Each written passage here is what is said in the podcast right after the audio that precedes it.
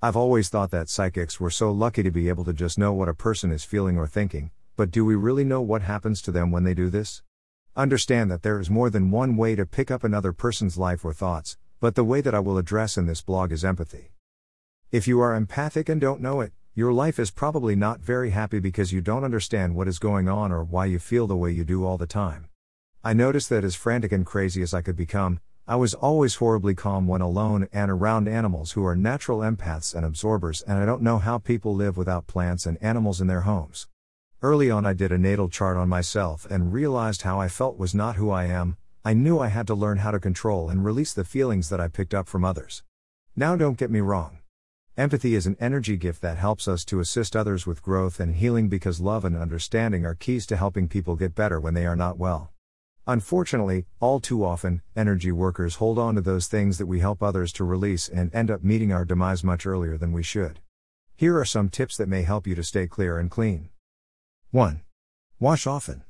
I am not talking about becoming obsessively compulsive, however, I find that starting and ending the day clean really helps me to release negative energy into the sewer systems of life for Earth to turn into manure and reuse, or to clean with her natural bleaching chemicals. 2. Keep a journal. As a Pisces, I am naturally attracted to those who need all kinds of help, so consequently, there is a lot of negative energy in my space. I learned that when I write, somehow I release a lot of this tension from myself, and in the process, I am able to help and teach others. I wrote the poem above in an empathic cleaning session, and it was most effective for me. 3. Limit contact with consistently toxic people. There was a particular family member who I spoke to daily because I felt I was supposed to. After speaking with this person over the phone, I'd be uptight and nervous because that's how they were, and they had already made a conscious choice not to change, telling me, This is who I am and I am not changing for anyone. They had learned from childhood that being this way got them attention from others. I ended those daily calls and only speak to this person briefly once each one to two weeks to see how they are. It's okay to limit your time with people that you know have high levels of stressful energy. 4. Spend time alone. Find outdoor, brightly lit spaces, preferably with natural sources of water, so that you can spend time alone and release negative energy back to the earth. Take off your shoes and walk on the ground barefoot or get in a lake, stream, or ocean and intentionally let Earth do what she does best recycle refuse. 5. Know thyself. When you know yourself, or yourselves if you deal with other spirits who possess the same body that you possessed when you were spirit, you can identify when you are out of harmony.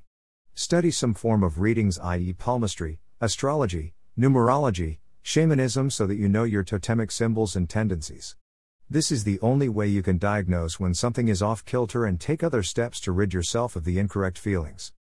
6. Use absorbing crystals.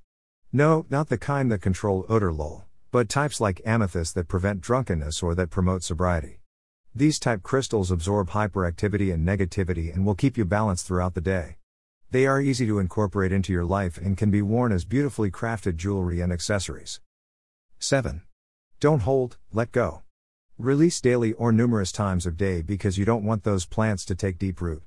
Even if you feel you've had a great day, create some daily cleansing ritual whereby you can come back to equilibrium and reclaim your sacred self.